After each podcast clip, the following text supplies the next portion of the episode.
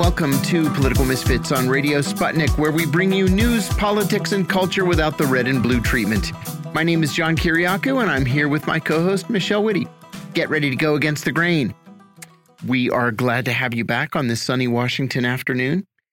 And we have a lot of news for you again today. We're going to talk about Ukraine, of course. We're going to talk about uranium mining, which is way more important than most people realize. We're going to talk about nuclear safety. And besides that, there are some other interesting stories in the news. We're actually going to spread them out all through the show. There are so many interesting things going on today. First, conservatives seem to be flocking back to Twitter uh, now that the company has announced that it'll be purchased by billionaire Elon Musk. And many of them have been adding followers, in some cases, tens of thousands of followers a day. At the same time, people like Barack Obama are losing followers. I have no idea what to make of this. I'm not sure anybody really understands why this is happening. But yesterday, Fox News celebrities Tucker Carlson and Mark Levin deleted the tweets that got them suspended, which was only, what, a month or two ago. Mm -hmm.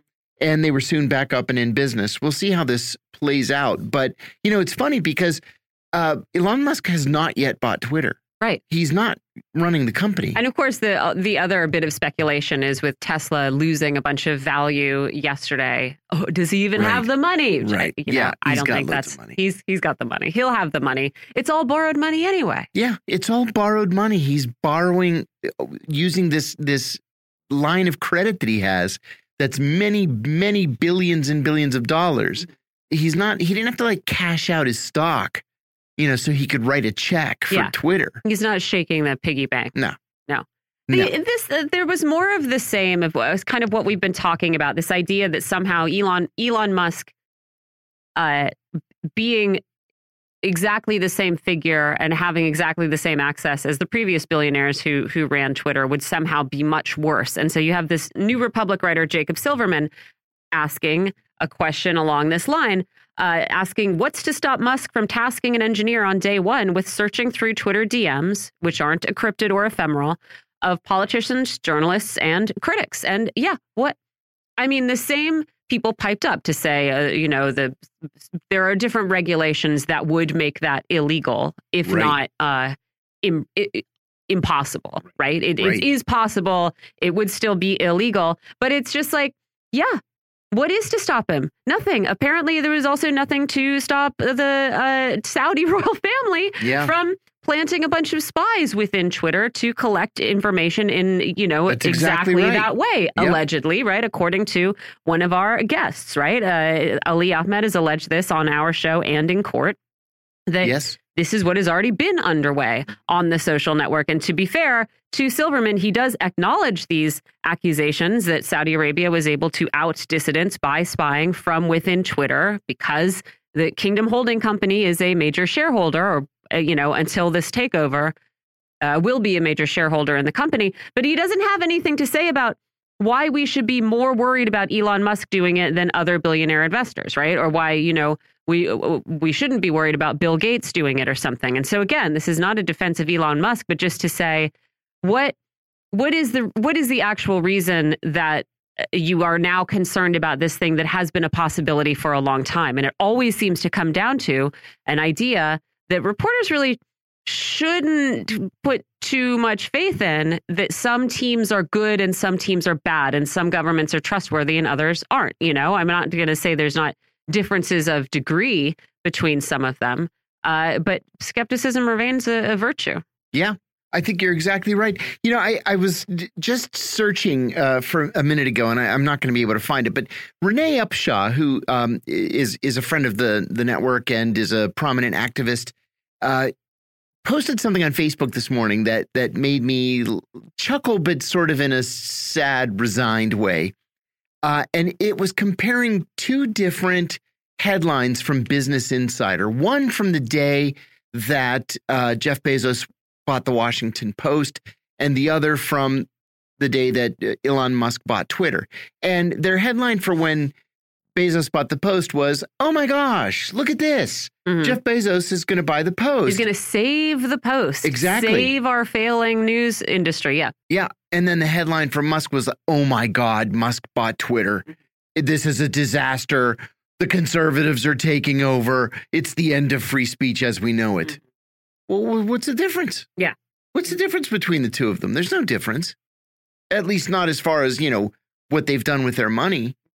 You know, Brian Becker makes a good point too. He he's got a, a show now, uh, a podcast called the Socialist Program, and he's been talking about this for over a week, uh, saying that you know whether you're on the left or or on the right, we should all be up in arms over the fact that billionaire oligarchs are taking over all of our modes of communication. Yeah. And this has been underway for some time now. For a very long yeah. time. And again, at, at whatever point it, it becomes alarming and you join in the, you know, the the criticism of it, terrific. But this has not, as as uh, uh, the MSNBC commentator whose name escapes me now, but this is not what has tipped us into oligarchy. Right. Right. And it is if that is what if, if this is what is uh, waking you up, then terrific, right? Well, welcome to the party. Uh, but You're this exactly this right. is not actually a tipping point. Right. No, you're right. This is not a tipping point. Michelle, um, in other news, President Biden yesterday, uh, much to the surprise of many, named Michael Ratney as the new U.S. ambassador to Saudi Arabia. Ratney is a career diplomat, having served as special envoy to uh, Syria, charge d'affaires in Jerusalem, that's acting ambassador, uh, and deputy chief of mission in Doha, Qatar. He also served in Baghdad, Beirut, and Casablanca, and he's fluent in Arabic. Wow, certainly sounds like someone with a lot of regional experience. And that is exactly why the Saudis don't want him. Uh huh. Uh, they don't want him because they have long demanded that the U.S. ambassador be a close friend of the president and or have had a career in military sales. The Saudis don't want diplomats. Hmm. They want somebody who can pick up the telephone and call the president in the middle of the night and say, "This is what the Saudis want." military sales. So they're not. They don't want a Wes Clark. They don't want a Rex Nope. Tillerson. That's what I was thinking. No, they do not. Okay, they want a former Raytheon CEO or something. In fact, the last ambassador to Saudi Arabia was the CEO of Raytheon. Uh huh. I Yes. mean, I guess if you had given me a multiple choice question and said who was the last, ambassador, I would have guessed that. But I also might have said too on the nose, John. Wow. Okay. Yeah, if uh, Biden's appointment actually is a very good one. If the goal is to ever so slightly downgrade the level of dip diplomatic relations with Saudi Arabia, which is what this administration has been trying to do. Right? We we've got a we've got a tit for tat going back and forth. Where you remember a few weeks ago we said here on the show that that Biden had tried to call uh, Crown Prince Mohammed bin Salman and MBS wouldn't take the call. Okay, well, you know what? If you're gonna if you're gonna disrespect the president of the United States like that, there's gonna be a little slap that comes back your way, and this is what that little slap is. But again, I mean, all of this is fine, whatever, if you want to keep doing these sort of like uh, subtle, subtle protocol based uh, moves of disrespect or, you know, si signals of um, uh, disgruntlement or whatever. Yes, It is frustrating as an American to watch this happen. At the same time, the United States is uh, is asking Saudi Arabia to do something to materially benefit the citizens Yes. of the United States in the very, very short term. I would add uh, by producing more oil and, and giving us some of it, or Right. you know, selling it to people so we can coerce them to, you know, not buy from Russia. And so it's like it's fun to watch this symbolic stuff when it doesn't affect anything, but it's Right. not satisfying as a response to this, you know. no, you're exactly right. This is one of those times when we're we're gonna have to swallow our pride and go back to the negotiating table. And frankly, if the Saudis or don't, or just actually or blow it up, or right? just and walk just move away. beyond the, the right. realm of symbolism. That's I mean, blow it up, you know, and whatever, whatever that You know, means. I- but it's sort of like a weird in between. It feels in between to me, John. Yes. is what I'm saying. It is. It's in between. My my very first tour uh, overseas was in Saudi Arabia. I worked for Ambassador Chas Freeman, who's a an intellectual giant, right?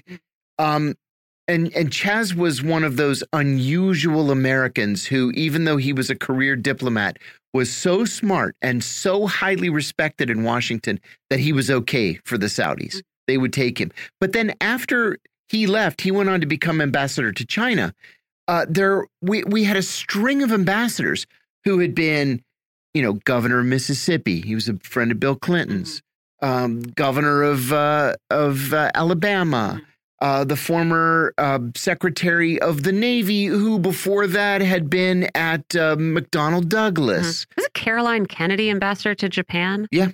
For A- and now she's ambassador to like France or something, something good. Yeah, it's a real good one. lucky. Yeah, I'll say. Yeah.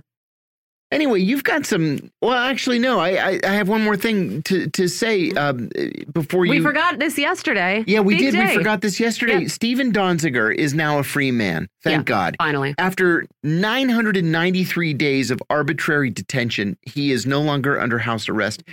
Um, he'd been held as part of this awful Chevron case that we talked about, and he attracted the attention and the support of Amnesty International and Human Rights Watch and the International Committee of the Red Cross and other human rights organizations. He was harassed right up until the last minute, but now he's free. So, congratulations, Steven Donziger. in addition to uh, you know obviously all of his work to uh, get some compensation to indigenous farmers in Yes. Ecuador and to take a Chevron to task. Uh, for people who who hadn't known what house arrest was like, it was a really valuable. His Twitter account was a really valuable uh, source of information as to what what that actually is like and what kind of disruptions that actually does uh, create. For I mean, obviously you're supposed to be in detention, but you know the calls at at 3 a.m. Yes. saying, "Oh, it seems like you're outside of your house. Yes. Oh no, you're sleeping." The, you know the fact that you have only a short window of time to respond to some of these messages that can come in in the middle of the night. You know, sir, God, God forbid you sleep through an alert that comes Exactly in right. at four. They'll at 4 break down your door. Yeah. And so that threat of uh, of harassment, that threat of you know ha- having your house violently broken into, that threat of being taken back to prison on some kind of charge that you violated the terms of your house arrest, which I think would not you know uh, do good things for any sentencing or or you know for any judge viewing your case further down the line. So yeah, it was it was really enlightening uh, as to that aspect of the Yeah. U.S. Uh, carceral system. You know, when I, when I was in uh, uh, under house arrest, it was far worse than being in prison. Far worse because at least in prison you can go out to the yard, you can exercise, you can you know move around. When you're under house arrest, you are you are confined to the four walls of your apartment or your house, and you cannot go outside. I mean, not even onto the front stoop to get a breath of fresh air. They will break down the door and they will take you. And then they call you literally 24 hours a day. And you have 30 seconds to get to the phone. So if you're in the shower, you better get out of the shower right quick hmm because you have 30 seconds or you're going back to jail. hmm hmm Very difficult. Yep. Congratulations to him. We'll get into this drone story maybe tomorrow. It's a it's sort of a funny little thing, but I think we can save it for later and take a break now and bring on our first guest. So we're going to do just that. You're listening to Political Misfits on Radio Sputnik. We're live in DC. We'll be right back.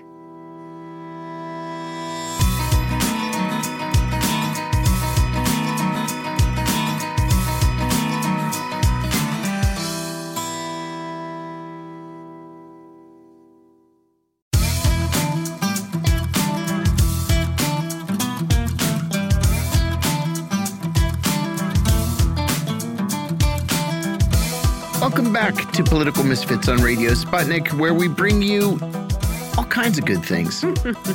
we bring you news, politics, culture without the red and blue treatment. Every day. right? Well, the United States and Russia carried out a prisoner exchange today with former Marine Trevor Reed returning to the U.S. and pilot Konstantin Yaroshenko returning to Russia. Reed had been convicted in Russia on charges of being drunk and disorderly and for assaulting a police officer. Yaroshenko was imprisoned on drug trafficking conspiracy charges. Another Marine, Paul Whelan, and basketball player Brittney Griner remain in Russian custody. In other news, Russia this morning cut off gas shipments to Poland and Bulgaria for rejecting its demand for payment in rubles. Poland and Bulgaria wanted to send payment to an escrow account that the Russians would not have access to, which makes zero sense. And Senator Rand Paul, a Kentucky Republican, is taking heat today for saying that the U.S. should not have supported Ukrainian desires to join NATO.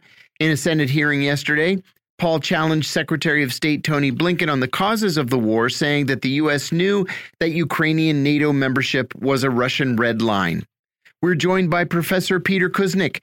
He's a professor of history and director of the Nuclear Studies Institute at American University in Washington. He's an expert on 20th century history and the author of many books, including The Untold History of the United States and Beyond the Laboratory Scientists as Political Activists in 1930s America. Welcome back, Peter. Hi, John. Michelle. Peter, thanks so much uh, for joining us. We wanted to um, to ask you not necessarily about these specific day to day events, but about broader uh, developments. Uh, for example, uh, Michelle mentioned yesterday on the show that uh, Secretary of Defense uh, Austin had said that the U.S. goal was to weaken Russia and to de to degrade its military capabilities in the context of this growing nuclear threat. And that very same day that he said that, Foreign Minister Lavrov said that we are closer to a nuclear war than most people realize. Can you start off by giving your thoughts on these two statements? Is the United States really trying to weaken Russia militarily over the long term? Uh, and if so, uh, to what end? And do you believe that we're close to a nuclear conflict? I think the uh, goal of weakening Russia has been in effect for decades.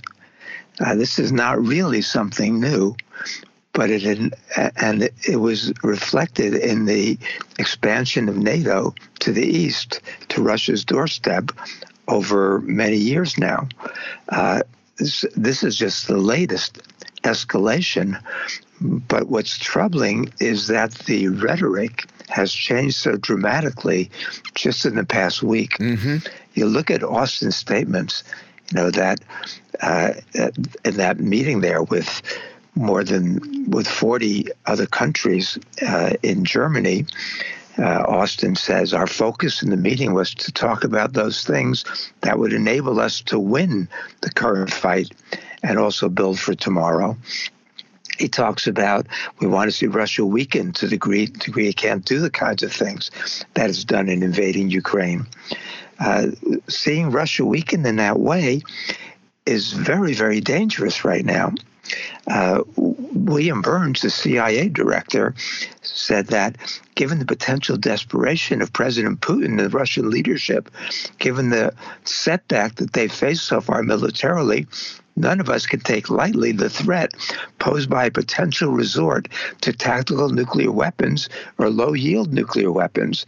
So, effectively, what the U.S. is doing in its attempt to weaken Russia is not to end the fighting in Ukraine it's to put Russia in a position which we know, as Burns says, could lead to the use of nuclear weapons. So by putting backing Russia into a corner in this war, the United States is creating conditions that our leaders believe is going to provoke a nuclear war or potentially could provoke a nuclear war. So, what kind of madness is our policy now? We didn't do that during the Cold War.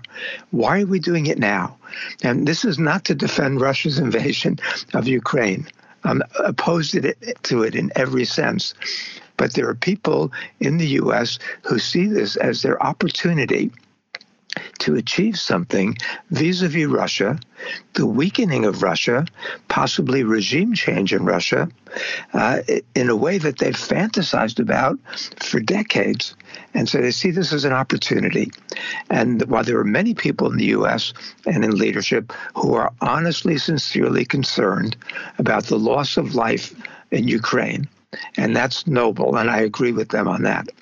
There are others who are happy to see or willing to see Ukrainians die if it's going to allow us to achieve our greater geopolitical goal, which is eliminating Russia as a superpower, a major threat, a, a, global hegemon or a potential hegemon, uh, which, you know, we can trace this back to 1992 and the defense planning guidance that the neocons came up with then, which was later reflected in the Project for a New American Century and the neocons who went into the George W. Bush administration. They've had this vision for American dominance that was interfered with by Russia and China and their rise. And now, if they could eliminate one of those two major adversaries, that puts the U.S. in a stronger position and and effectively knocks Russia off the chessboard. But they're willing to gamble with World War III in order to achieve that geopolitical aim. And I don't think the American people are on board with that.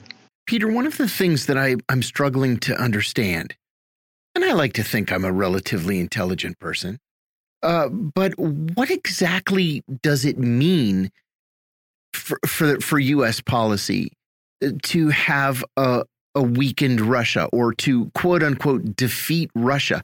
How do you defeat a country that has nuclear weapons, is physically the largest country in the world, um, is active in you know international affairs, has friends and close relations with many countries around the world, has a very productive relationship with with China.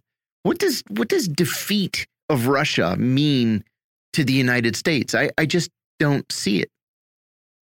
Well, in a sense, Russia is defeating itself with this policy in Ukraine. The fact that Russia cannot even easily win these fights in the Donbass region uh, or finish the Ukrainian forces off of Mariupol is a reflection of the fact that Russia does not pose a threat to NATO. I mean, after this fighting, the thought that Russia is going to be encouraged to move further against NATO, whether or Moldova or uh, other areas, uh, is really not realistic. It, we're, we're dealing with a false threat right now. What, what defeating Russia means, what winning there means, is rolling back the gains uh, in the Donbass, maybe retaking the Donbass, somehow insanely believing that Crimea will revert to Ukrainian control.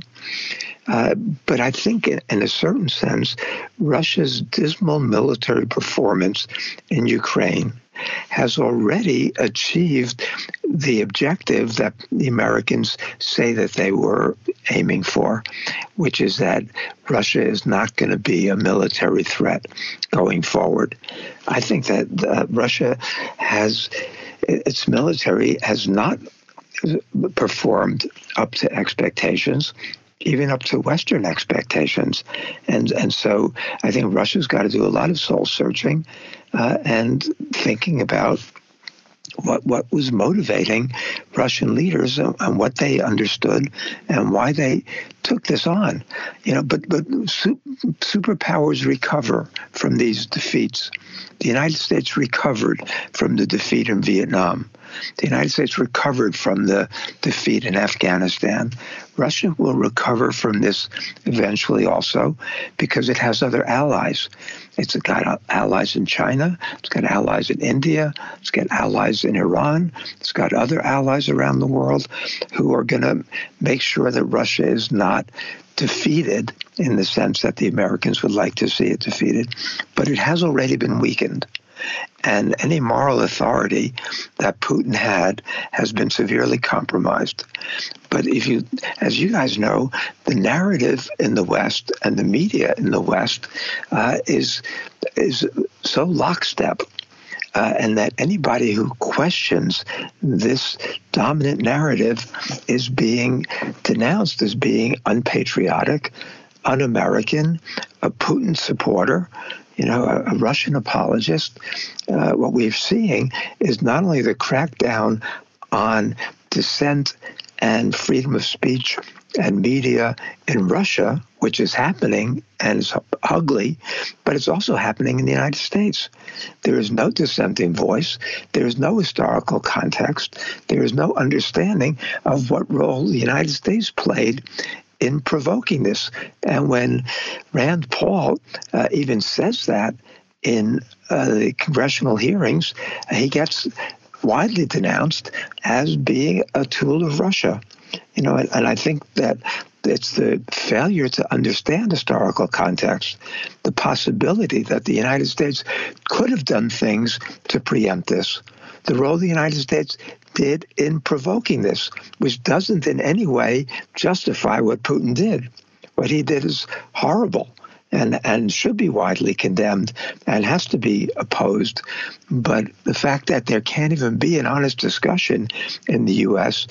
of the role the United States played and the historical context and the background and what's gone on in Ukraine since the since 2004 uh, is a reflection of how weak our own democracy is and how limited our own freedom of the press actually is in the United States. Tell me something. If if the Russians continue to be bogged down uh, in these operations, whether it's in the east of Ukraine or in the south. How long does that last? How long can they afford to be bogged down without without actually winning and driving out the uh, the Ukrainians? It seems that that they they can't keep this up forever. There has to be some sort of an end to this conflict.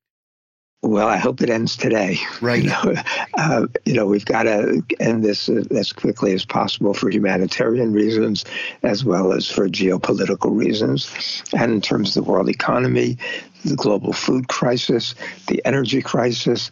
This is in nobody's interest except for the people in the U.S.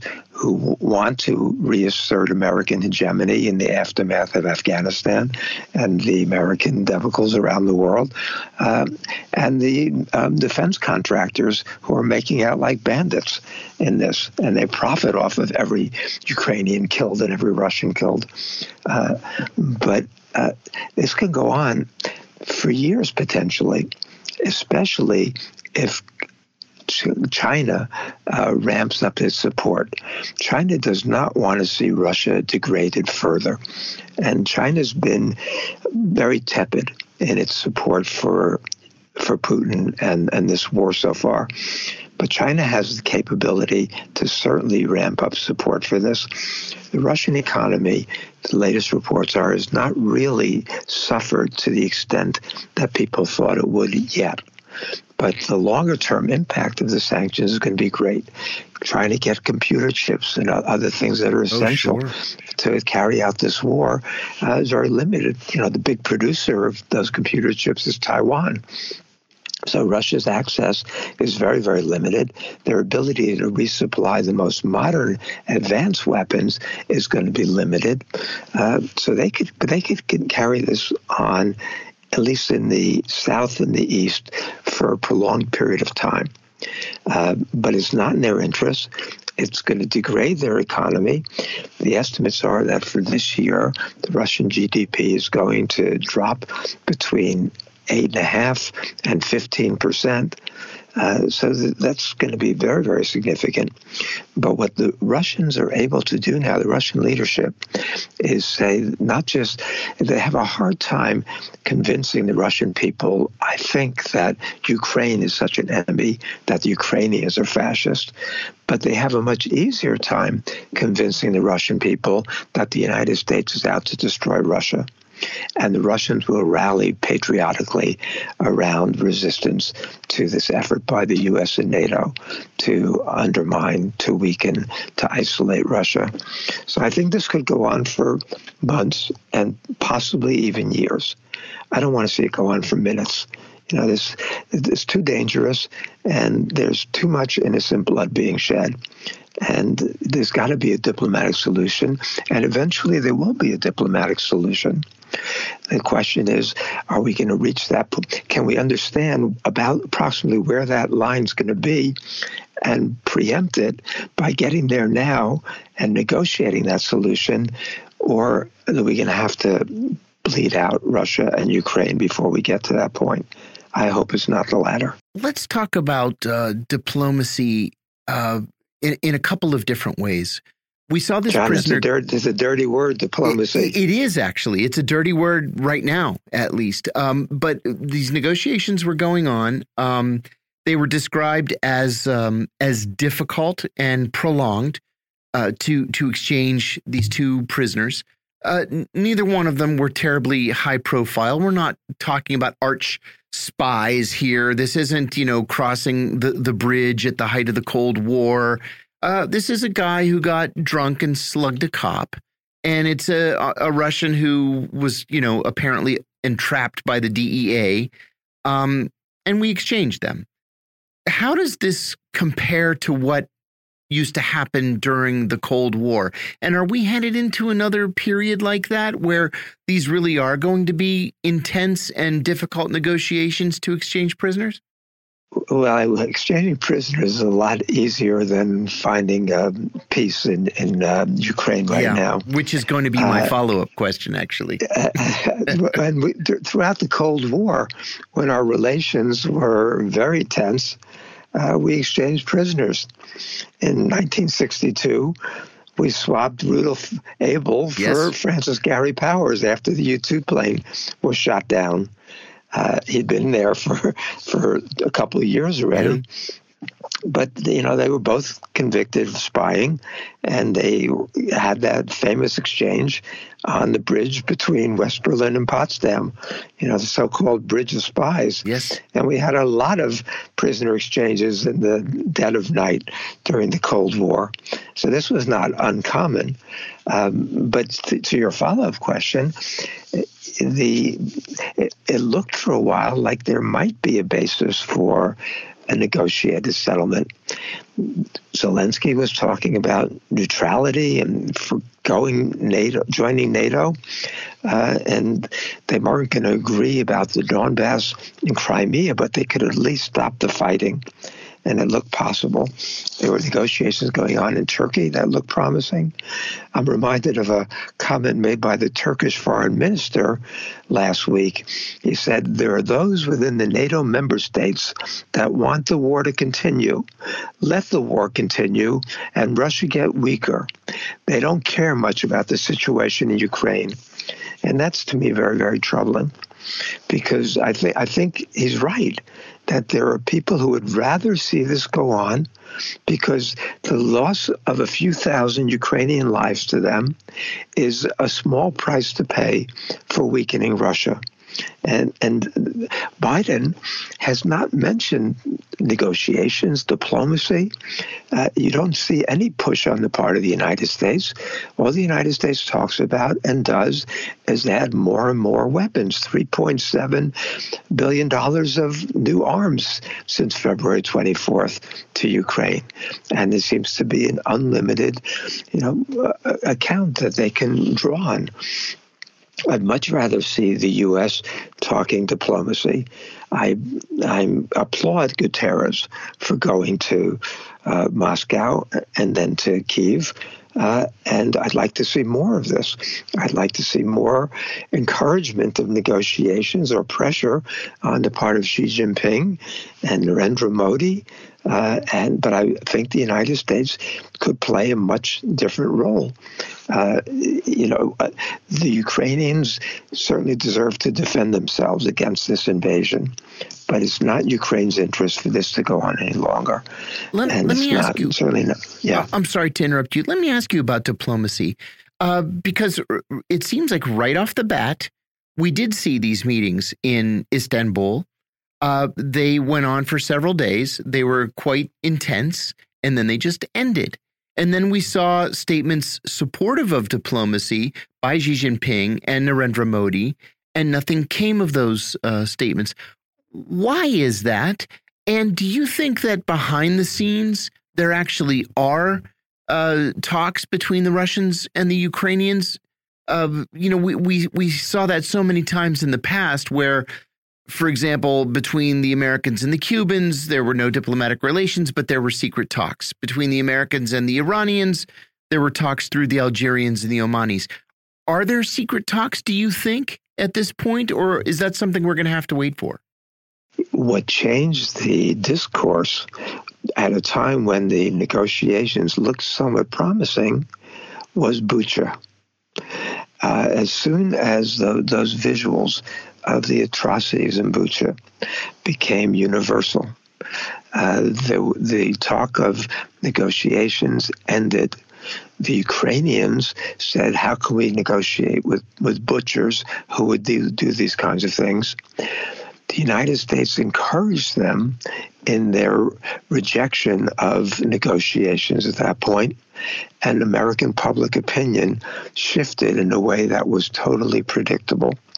It's interesting to me when I go on shows with Russian experts uh, how much they believe the Russian narrative.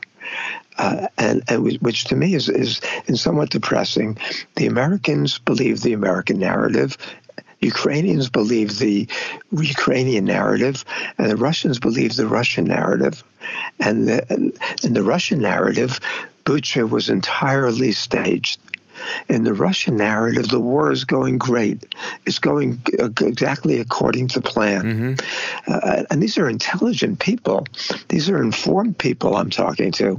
In the U.S., there is no dissent from the view that Ukraine is entirely justified and the U.S. was justified in building up. Uh, the Ukrainian military and all the NATO trainers and everything that was going on for those years. Uh, and so I see us as being at a real impasse right now. I don't think there's uh, any serious behind the scenes negotiation going on at this moment. Uh, I, I, wish, I, I, hope I'm wrong, but I haven't seen any indications of it. And uh, it's got to start. I mean, I don't know what you asked before about winning. I don't know what winning is going to mean in this context. If winning means putting the forcing the Russians into a corner yeah. where they're going to be forced to do desperate things, nobody wins. I mean, there's nobody going to be around to even claim victory in a situation like that. So, uh, I mean, we've got to have cooler heads prevail and begin the process of diplomacy more quickly. But there are obviously people on all sides who don't want to see that. There is no way in which Russia is going to give back Crimea. That's a done deal. For some reason, which nobody can explain, Khrushchev gave it to Ukraine as an act of largesse in 1954. It had been part of Russia since 1782. So that's off the table. And the, you know, and in some ways, when the Russians try to attack entrenched Ukrainian positions, it was much easier for the Ukrainians to defend against the Russian attack. Well, if the Ukrainians think they're going to take back the Donbass, where the Russians are military is entrenched, they're in for a big surprise because that's not going to happen either. And so, if we know basically the outlines of what it's going to be, let's get to there now and, and avoid all this unnecessary bloodshed. Okay, we'll leave it there. Thank you to Professor Peter Kuznick. He's a professor of history and director of the Nuclear Studies Institute at American University here in Washington. He's an expert on 20th century history and the author of many books, including The Untold History of the United States and Beyond the Laboratory Scientists as Political Activists in 1930s America. You're listening to Political Misfits here on Radio Sputnik. We're going to take a short break and come right back.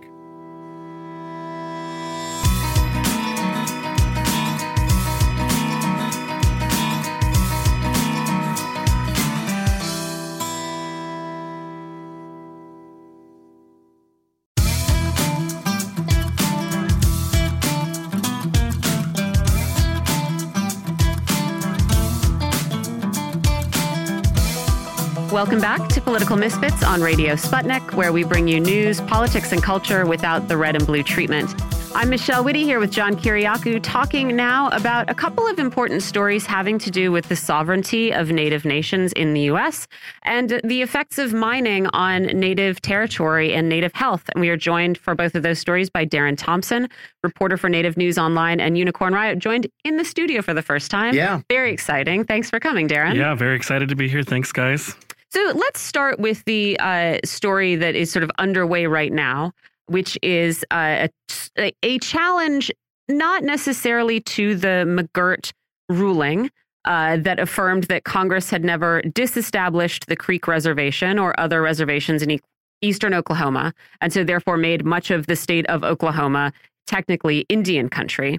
But so it because the court has declined to hear a direct challenge to that case, as I understand it. And so, what it seems like the state of Oklahoma is doing now is trying to figure out whether it has, as a state, has jurisdiction to prosecute non Indians who commit crimes against Indians in Oklahoma. And so uh, they're trying to figure out if they have, as a state, jurisdiction in about half of the state.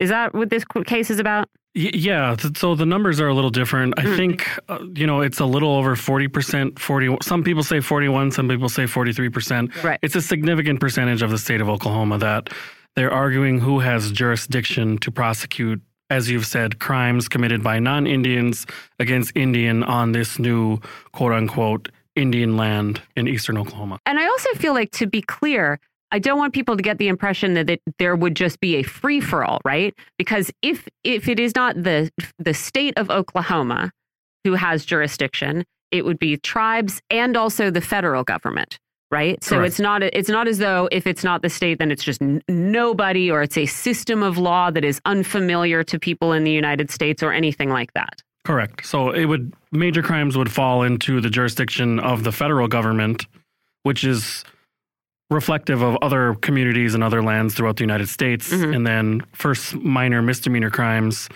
and some domestic violence related crimes, the tribes can prosecute as they upgrade their criminal justice infrastructure. Mm -hmm.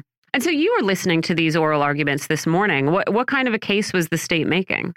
Uh, the case was advocating on behalf of Indian victims in this particular case, and you know the term Indian in regards to this case is uh, a commonly understood term in the way and time that the law was written.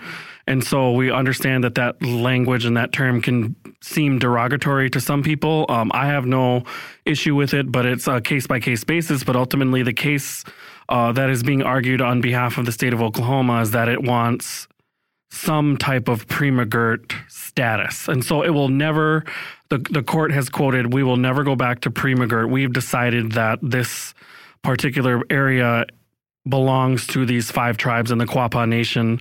And so, therefore, what they're trying to hope for is that they'll share a jurisdiction. So that could be a concurrent jurisdiction, a subsequential jurisdiction, whatever it is, it'll never be the exclusive jurisdiction that it thought it had since the beginning of the foundation of the state in 1912. If we end up in a, in some kind of situation of shared jurisdiction, would that have implications for other uh, other native nations on other states? Because you know there there is a lot of, uh, I mean the the the status the, the way that policing is handled in native nations and the sort of complicated relationship between the federal government, tribal governments, and state governments uh, is complicated, right? And and part of what I think leads to a lot of crimes in Indian country not getting as much attention as as other crimes because federal law enforcement is so much less likely to be forthcoming to the public with information about investigations. And so I'm just wondering, you know, does it maybe open a whole can of worms with other states going well hey we want to we want some jurisdiction over over these territories in our states as well? Absolutely. So that will apply to all 50 states in the United, here in the country. And that essentially will be you know so there's a law that was passed uh, in the 40s called the public law 280 which basically there were five mandatory states where they assumed jurisdiction for criminal manners over Indian perpetrators and or Indian victims, depending on where the crime was committed. But essentially, this refers to again jurisdiction, and it could apply to other states, uh, minus some of these states that already have this public law 280. And it's a national law, but there are some states who don't participate in this, and so. Uh, essentially, what this means again is the states will have jurisdiction in some of these crimes. And the argument that many tribes in this particular case are arguing is that the states don't often represent the views of the tribe or the tribal membership, and therefore uh, they, they want their own jurisdiction as well as collaboration between the federal government. Yeah, I mean, and in that light, what do you make of arguments by the state of Oklahoma trying to reclaim some jurisdiction that what their their interest is really in the well being of of quote unquote Indian victims. Sure, I think that's really interesting. And there's I'm going to quote Cherokee Nation's Attorney General Sarah Hill, who just a couple of days ago mentioned to PBS NewsHour that prior to McGirt, the state of Oklahoma has never advocated on the level that it has now on the for the case for Indian victims. And so uh, behind all of this as the dust is settling what's really going on and what's really going on is they want the land. And the land refers to the oil and gas leases in the 43 or 41% in the state of Oklahoma. Mm-hmm. And so the current Oklahoma governor, Kevin Stitt, who's a member of the Cherokee Nation, has been advocating for Mm-hmm. the return of Pre McGirt. And so I just met with Chief Hoskins, uh, uh, uh, Hoskin um, from Cherokee Nation, and there's a lot of argument that's going on between the governor and these tribes. And the consensus from the tribes is that the governor has not co- collaborated or is not participating in any type of conversations in regards to jurisdiction or policing or or crimes in Indian country. And so that's them speaking on behalf of their tribal membership. And I think that that's really interesting and also not really interesting. That's my upper Midwest passive aggressiveness. So, can you tell us a little bit more about the yeah the energy in, industry and that income as a factor in this case, as you've alluded to? How would uh, how would well, I was going to say how how would changing who has jurisdiction over crimes affect that? But of course, the McGirt decision was about much more than that. The McGirt decision said, "Hey, forty percent of Oklahoma is actually not the property of the the federal U.S. government or the state of Oklahoma." So. I'm almost answering my own question, but I wondered if you could give us a little bit more detail about what we're talking about when we talk about this energy income. Sure. So in the the foundation of the Federal Bureau of Investigation was predominantly because there were Indian women who were targeted by non-Indian members for deeds for their lands because in in the 1910s 1920s uh, the discovery of, of oil was being communicated in Indian territory. And so, who owned land in Indian territory comes from this act uh, called the Dawes Act, and it separated land in a way that was new to Indian tribes and essentially created a surplus of land. And that surplus of land was then sold to uh, non tribal members. Uh, but what this refers to it, with this particular case is that these people have a tremendous contribution and influence in state politics. And, and, it comes from the oil and gas leases. And what this could mean, and very well could mean, is that the tribes therefore can determine on who they are going to uh, give these new oil and gas leases to on their on their territories and so that gives them a tremendous amount of political power in state politics as well as as other politics as well mm-hmm. Other than um, the governor of Oklahoma not really taking part, can you tell us, like, what has been the state of uh, negotiations and discussion since McGirt in Oklahoma over? I mean, because of course it's not like a tornado blew through and the lights went off, and uh, you know, I, I, I don't want to act like nothing has changed on the ground because obviously, you know, there, there, there's a court case right now trying to uh, affect yeah. some change. But so, what has changed and what has not changed in terms of day to day life for the people who live in that chunk of Oklahoma that's no longer under the total control of the state? Sure. So, some of the things that have changed is that tribes are now having to increase prosecutors. They have created collaborations and partnerships with local law enforcement, whether that be the cities that they're living in or the counties and or the state. So what the governor of Oklahoma is communicating is that Oklahoma has since McGirt has become a lawless state, and that is not true. And so, for people who don't know or understand tribal sovereignty or tribal history or tribal people, they listen to people who are in positions of leadership like this, and they side often with people in a position like this.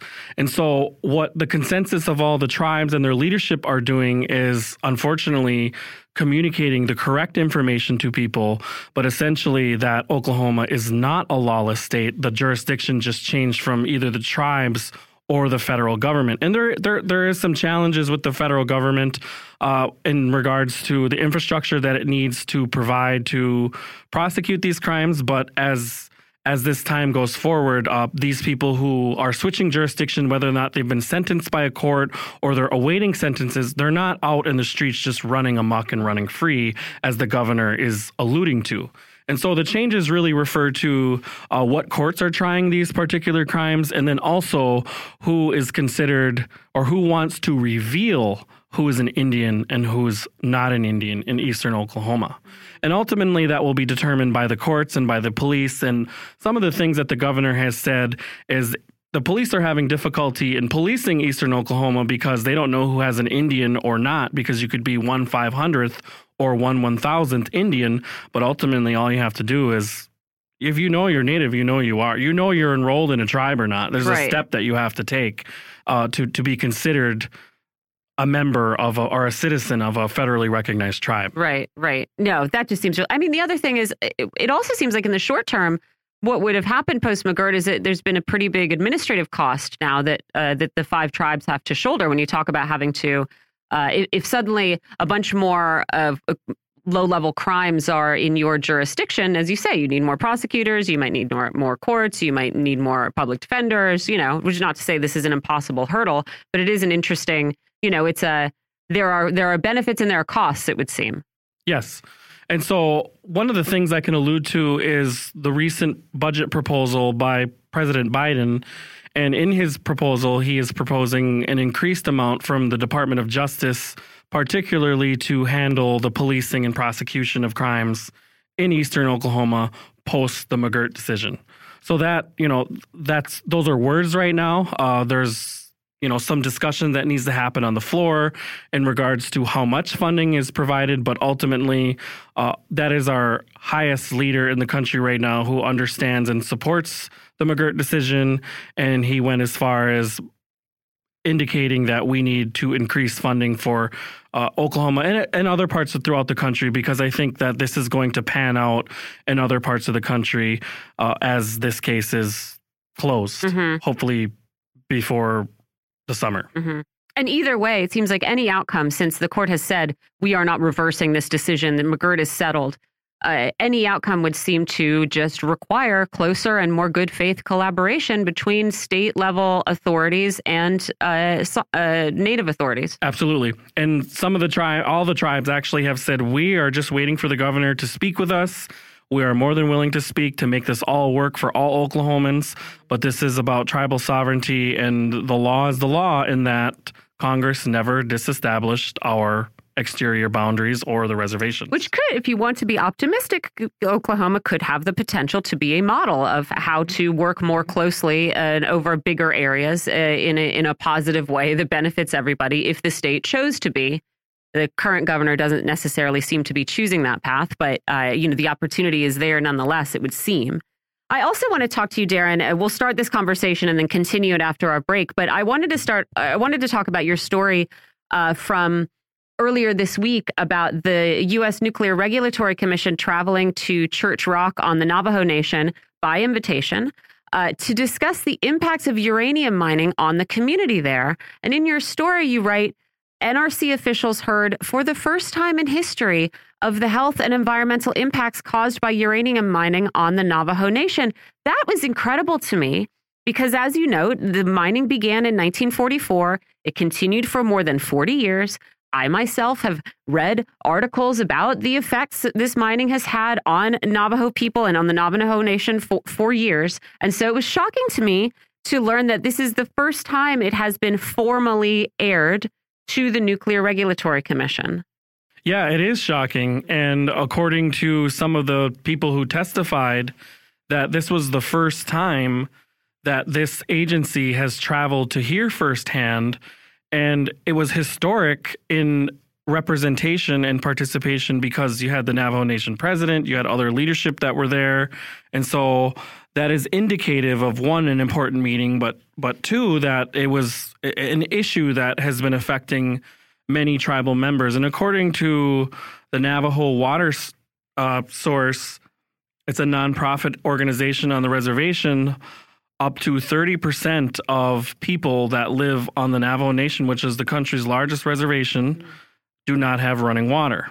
And so I don't know if that includes water that's contaminated hmm or if it's just not running also because it comes from a source of contamination. I don't know that deep into it, but uh, uranium contamination has been pretty well documented among the Navajo Nation and other tribes. Uh, there's a law firm, a law organization called the New Mexico Environmental Law Center, who is advocating for the proper cleanup of the more than 500 abandoned uranium mines that exist today on the Navajo reservation. Which would have been abandoned, I think, since 1986, right? So you're talking about decades and decades or of this just sort of languishing there. Can I ask what what was the scope of the meeting? Right? What what were they? The what was the NRC invited to do?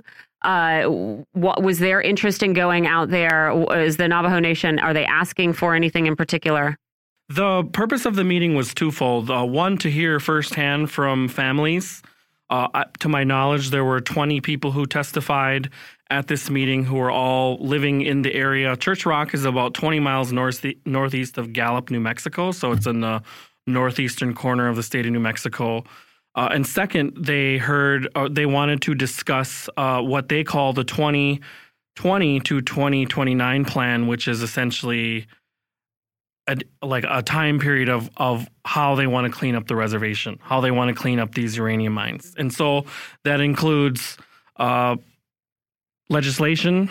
Unfortunately, it could um, to allocate funding to clean up these mines who are harming harming some of these people. Mm-hmm, mm-hmm.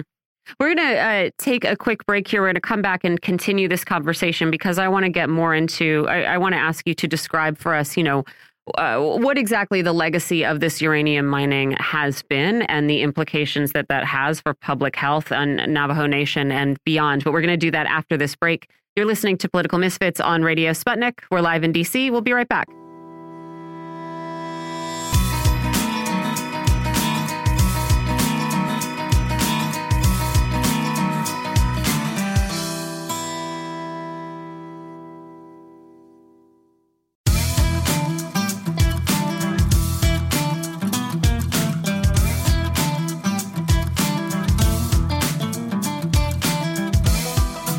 Welcome back to Political Misfits on Radio Sputnik, where we bring you news, politics, and culture without the red and blue treatment. I'm Michelle Witte here with John Kiriakou and also joined by Darren Thompson, reporter for Native News Online and Unicorn Riot. We've been talking about uh, the narrow challenge to some aspects of McGirt, the Supreme Court trying to decide what jurisdiction, if any, Oklahoma state authorities have over the 40% of the state that the McGirt decision decided was Indian country. We are also talking about the legacy of uranium mining uh, in Navajo Nation and what it means to finally, for the first time, have representatives of the U.S. Nuclear Regulatory Commission traveling to Navajo Nation to hear about these uh, these repercussions. So I wonder if you could remind us what some of the what some of the um, health impact and landscape uh, impacts have been of this history of uranium mining? Sure. So health impacts imply to people with uh, increased members of the tribe having cancer, being diagnosed with uh, various cancer, uh, particularly kidney, which is one of the indicating factors of exposure to uranium. Uh, in addition to that, the environment and or landscape uh, impacts are that the soil, water, and air are also polluted. Air because it's really windy down there, and the soil uh, is pretty much just mounded. There's mounds of soil that gets blown in the air that is contaminated with uranium.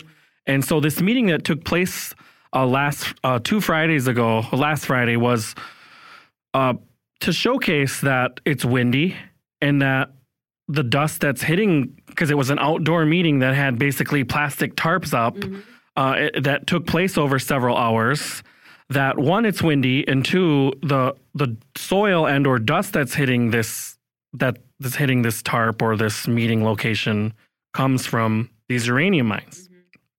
Furthermore, that the water that is in this particular community now, mind you, it, it's in the southwest. It's not Phoenix Valley, but it's in the plateau. It's considered desert. Water is scarce, and water is a very special resource uh, to the, to this community. And what little water is there is considered to be contaminated. And the meeting uh, was to discuss with the EPA. Uh, So, according to the EPA, it doesn't have the ability or the capacity to clean up all 500 plus mines that still are remaining on the Navajo reservation. So there needs to be other agencies or other resources that are pooled together to basically clean this up. So this is a basic, I think, human rights issue. Um, you know, this community had resources extracted, and these resources that were extracted are linked to, if people are contaminated to it, linked to cancer and other health diagnoses. And as a result of that, they basically want clean air, clean water, clean soil. They want to be able to thrive. And they believe that from the World War II era, in addition to contributing the use of their language to the Navajo code talkers as well as the use of their land, that they again just want basic human rights of having a clean environment to live in. And so their Navajo Nation is basically saying, okay, if the EPA doesn't have enough money to clean up all of these uh, mines, maybe you can find some more. You know, you go yeah. back and say like, where okay, maybe they don't, but like it. this is not our responsibility. You guys, you guys pulled this out of the ground. I want to talk about um, also if you can remember any of the um, some of the terms of these mining contracts because you know in a lot of cases when you talk about uh, subsoil resources on native land, you're talking about contracts that are either, um, you know, a fraction of the actual value of the resources or that are uh, supposed to be managed by the federal government and really uh, criminally mismanaged and neglected so that they don't yield the kind of resources they ought to yield. Can you tell us anything about what Navajo Nation got at the time for allowing some of this mining on their territory? That's a good question. I actually don't know the answers in regards to you know financial resources mm. or or anything like that. My assumption is that the United States in used eminent domain mm. because mm. it's an energy resource in a wartime era. So 1944 through 1986 was the Cold War era, and they were just abandoned after the Cold War. Like they just literally just packed up and left. Mm -hmm. So I'm assuming uh, and this could be false, but we can look into it. Eminent domain has been practiced among many tribes uh, for for many years. You can look at damming of rivers. Mm -hmm. You can mm-hmm. look at the extraction of timber or the extraction of uranium or, or oil mm -hmm. in regards to uh, the building of oil pipelines in protected or or significant areas that tribes uh, consider mm -hmm. as such. Yeah, interesting. Interesting. I also want to ask just about uh, public health infrastructure on uh, in tribal nations in general and in Navajo Nation in particular, to the extent that you know it. I mean, uh, Navajo Nation uh, actually uh, earned itself some headlines for its uh, incredibly rapid and comprehensive vaccination program early on in the pandemic. But I wanted to talk about or ask you to to tell us a little bit about the responsibility of the federal government when it comes to public health infrastructure on uh, among native tribes, right? Uh, uh, because, and I think what I'm kind of getting at here is the the restriction on tribes' abilities to raise revenue themselves. And so the net money, if you're not allowed to raise money, if you're not allowed to levy taxes on your citizens, then that money has got to come from somewhere, which makes the federal government, I think, pretty responsible. Yes. So the, yeah, you are very correct in in that analogy. So how American Indian tribal members receive their health care in Indian country is through the arm of the Indian Health Service, which is under the depart or the yeah the Department of Health and Human Services, and also in partnership with the Bureau of Indian Affairs. And so the Bureau of Indian Affairs is under the Department of Interior, but ultimately the Indian Health Service has been grossly mismanaged and underfunded since its inception. And some indicators of that are the average life expectancy of American Indian males is under the age of 50. Uh, the sterilization rate in the 1970s was significant for Native women, whereas that means Native women would give birth in IHS facilities and would leave sterilized or unable to produce further children. And that affects, you know, a generation two and further on. Uh, but the the way that healthcare is delivered is predominantly reactive. So people are coming to receive their health care when it's when they already have symptoms or when they're sick or when they're ill. So it's not focused on preventative and that is uh, a shift that I think a lot of leaders are taking throughout Indian country. And so by the time that Indians are receiving their health care, oftentimes it is too late. So that is uh, a cultural thing uh, that could be indicative of people not trusting their IHS service. They don't want to go there. It's too far. Uh, many of these communities are very rural. They don't have, like you said, uh, large tax levies where they have income coming in, where they have private health care providers in their communities. And often people leave these communities to seek health care for, for other reasons, for, you know, specialty reasons or, or some significant ailment. Well, it'd be interesting to see what comes of this meeting between the Navajo Nation and the U.S. Nuclear Regulatory Commission. Also, interesting to see what comes of this uh, case before the Supreme Court. So, I'm sure we will talk to you about both of these topics again soon. That was Darren Thompson, reporter for Native News Online and Unicorn Riot. Thanks for joining us, Darren. Thank you all very much. We're, we're going to take a quick break here and come right back on Political Misfits. We're live in D.C., we're on Radio Sputnik. We'll talk to you in a minute.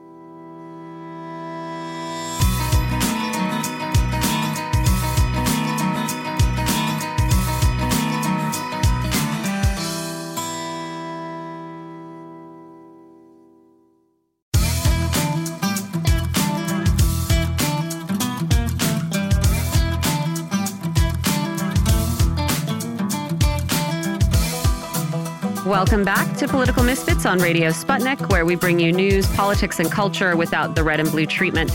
I'm Michelle Witte here with John Kiriakou, and it's uh, very appropriate as we were just talking about mining uranium that we are now going to talk a little bit more about nuclear energy and the the possible impetus that the war in Ukraine and the climate crisis could be creating for a, a new surge in nuclear energy projects. We're going to talk to our next guest. Kevin Kamps, radioactive waste watchdog at Beyond Nuclear and radioactive waste specialist at Beyond Nuclear, uh, about this impetus and what the impact could be. Kevin, thank you for joining us. Glad to be here. Thank you. So, um, as I said, there is a little bit more news about nuclear energy these days. And I think part of the reason is you have Europe uh, looking to find other sources of energy than fossil fuels that come from Russia. And you also have a, a climate crisis that is feeling uh, increasingly urgent. Uh, and people are looking for, you know, renewable energy sources that can create a lot of energy, the amount that we need. Nuclear energy advocates, of course, are saying if you don't want the political headaches of buying oil and gas from trade partners who could be enemies next year, if you're pressured by your population to cut fossil fuel emissions, we've got a solution for you. And Kevin, I, I, I know that you do not think that this is uh, the solution. So I wanted to ask if you, if you think that this is, uh, for the moment, all talk, or there is a chance that we see an upswing in countries that are either expanding existing nuclear energy programs or establishing new ones. Well, it's quite an honor to come on after your previous guest, and I think you know your conversation put a finger on it. Mm. It is chatter. The nuclear industry is infamous for throwing spaghetti against the wall to see what might stick have limitless resources, and one of our phrases is spinning the splitting of the atom. So, that important question you just discussed with your previous guest was where does the uranium come from? Mm-hmm. And a top example in Europe is going to be France, which has 50 plus reactors, still gets a majority of its electricity from nuclear power. Where does its uranium come from since it tapped out its own domestic uranium supply a long time ago and left a huge mess in France, by the way, doing so?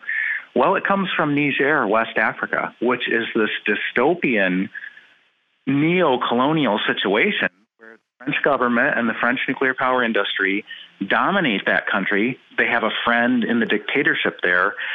It gets so bad that Areva of France, now called Orano, because they have to change their name every decade or two because they have such a bad reputation internationally, is uh, this quote is from an Areva spokesman some years back when there was an uprising in Niger uh, by the Tuareg nomads against the Niger government because their oases were drying up. Why were their oases drying up? Because the uranium mining industry, which was French in Niger, was draining all the water for uranium mining. And this Areva spokesman said, we should just wipe them out. Let's just wipe out the Tuareg nomads. That would solve that problem. So, you know, the first question to ask when someone advocates nuclear power is, where's the uranium to come from? I think that's an important point because I think we we have an idea that nuclear power, okay, it's created in the nuclear uh, reactor, and that's in this sort of big, uh, complicated facility and dangerous possibly dangerous things go on there, but it's all contained there. And we forget that there is still this sort of very traditional, old school, dirty mining operation that is absolutely necessary to for providing the components of this energy. Yeah, I, I do think that is something that is often missed in these discussions. And so I'm glad that you that you bring it up. So you don't you don't think that we are going to see uh, countries begin exploring the possibility of reviving nuclear programs to deal with an energy crisis? Well, um, unfortunately, there are examples, like in Belgium. Incredibly, the Green Party of Belgium seems mm-hmm. gone along with this extension of nuclear power at dangerously old reactors in Belgium. Mm-hmm. And I think they should be forced to renounce their calling themselves green because a founding principle of the Green Party in Australia, where it began, in Fran- in uh, Germany, where it really took off, even to this day, is anti-nuclear power. So you can't be green and be pro-nuclear power. And I can see they're going to say the, the reactors exist. We're just going to extend their operations a few more years. Well, the thing is, these reactors in Belgium are highly embrittled. It had to do with bad forgings in the first place. And there have been excellent reports by Greenpeace International about how degraded these reactor pressure vessels are. And if you lose the vessel, you better hope your containment holds, but it sure didn't hold at Fukushima. You're mm-hmm. looking at, you know, radiological, radioactive catastrophes. And they're risking that now in Belgium. Mm-hmm. Old reactors and the reactors across the world are old. There's a very small number of new reactors in this in this world. The old reactors are at huge increased risks of breakdown phase disasters. Mm-hmm. I think part of the reason that there are so many old reactor, reactors in operation must be that new reactors are so so many new reactors are so far behind schedule and I wanted to ask you why that is. The New York Times was writing about this this week, sort of uh, touching on some of these very questions. Is nuclear energy a, a, plausible alternative to fossil fuels? And it pointed out that a couple of Europe's newest nuclear reactors have been decades or more late in their completion. Also, they have been much, much more expensive than they were uh, originally intended to be. Why why are these projects taking so much longer than the people who envisioned them have planned? Is it because of political resistance? Is it because of uh, you know technological problems that people run into? Is it just unrealistic? What, why are these projects so delayed? Well, those are the first two non-starters for nuclear being a climate solution. It mm-hmm. takes too long and it costs too much. And the reason is that, for one thing, the industry is incompetent. So they pretty much custom build reactors. Who cares what the designs are? They're going to diverge from the designs. And then they screw up. That's what happened in Finland with Olkiluoto unit number three, supposed to come online in 2009. That was 13 years ago, 13 years behind schedule. But we have similar examples here in the United States. Uh, Vogtle units three and four in Georgia were supposed to be online. I believe it was 2017, 2018. They're not online. They keep extending, and the price tag went from Nuclear Energy Institute's 2001 estimate of 2.5 billion per new reactor to by 2012 it was now going to be 7.5 billion per new reactor. And you know what it is now? It's double that. It's 15 billion dollars per new reactor in Georgia, and uh, that's not even the worst of it. They might operate, they might generate electricity. We hope they won't. But in South Carolina, just up the road, two reactors were canceled, half built, at a cost to South Carolina ratepayers, many of whom are low income African American families. Uh, $11 billion lost. The CEO of the nuclear utility is going to go to prison, at least some accountability hmm. for securities fraud, because they lied about how the project was going for not months, but years on end. I mean, that is a dangerous. It's it's one. I mean, I was going to say it's it's one thing uh, to do some back of the napkin calculations on on some projects where the consequences are not as dire as uh, if you make a mistake with your nuclear reactor, but still. That is that is pretty wild. I mean, the other thing is, I don't think any of us would want to see a a rush to complete nuclear energy projects because Kevin, we've talked to you on this show before about the way uh, nuclear waste is the sort of um, slipshod way nuclear waste is treated sometimes, just sort of carted by train around the country, very exposed, not necessarily particularly secure. So, you know, I think projects taking a long time and ending up over budget, if the alternative is is rushing them to completion, I don't think that's much of a of a positive alternative. Well, you know, it's so ironic, this so called nuclear renaissance, which is a relapse in the midst of the Ukrainian invasion, because guess what happened on day one of the Ukrainian invasion? Right. The Russian military occupied Chernobyl, made a huge mess, and may have radio, uh, caused acute radiation poisoning of hundreds of its own troops because they didn't even know where they were. Mm-hmm. And then, just to, you know, exceed themselves yet again, they militarily attacked the largest nuclear power plant in Europe at Zaporizhia in the south of Ukraine. And we dodged a bullet because there were fires at the plant. They shelled safety significant areas of the plant. They were told, the Russian military, by their superiors, take the plant at all costs. That's a quote from Zelensky, who said that that was the orders they were under.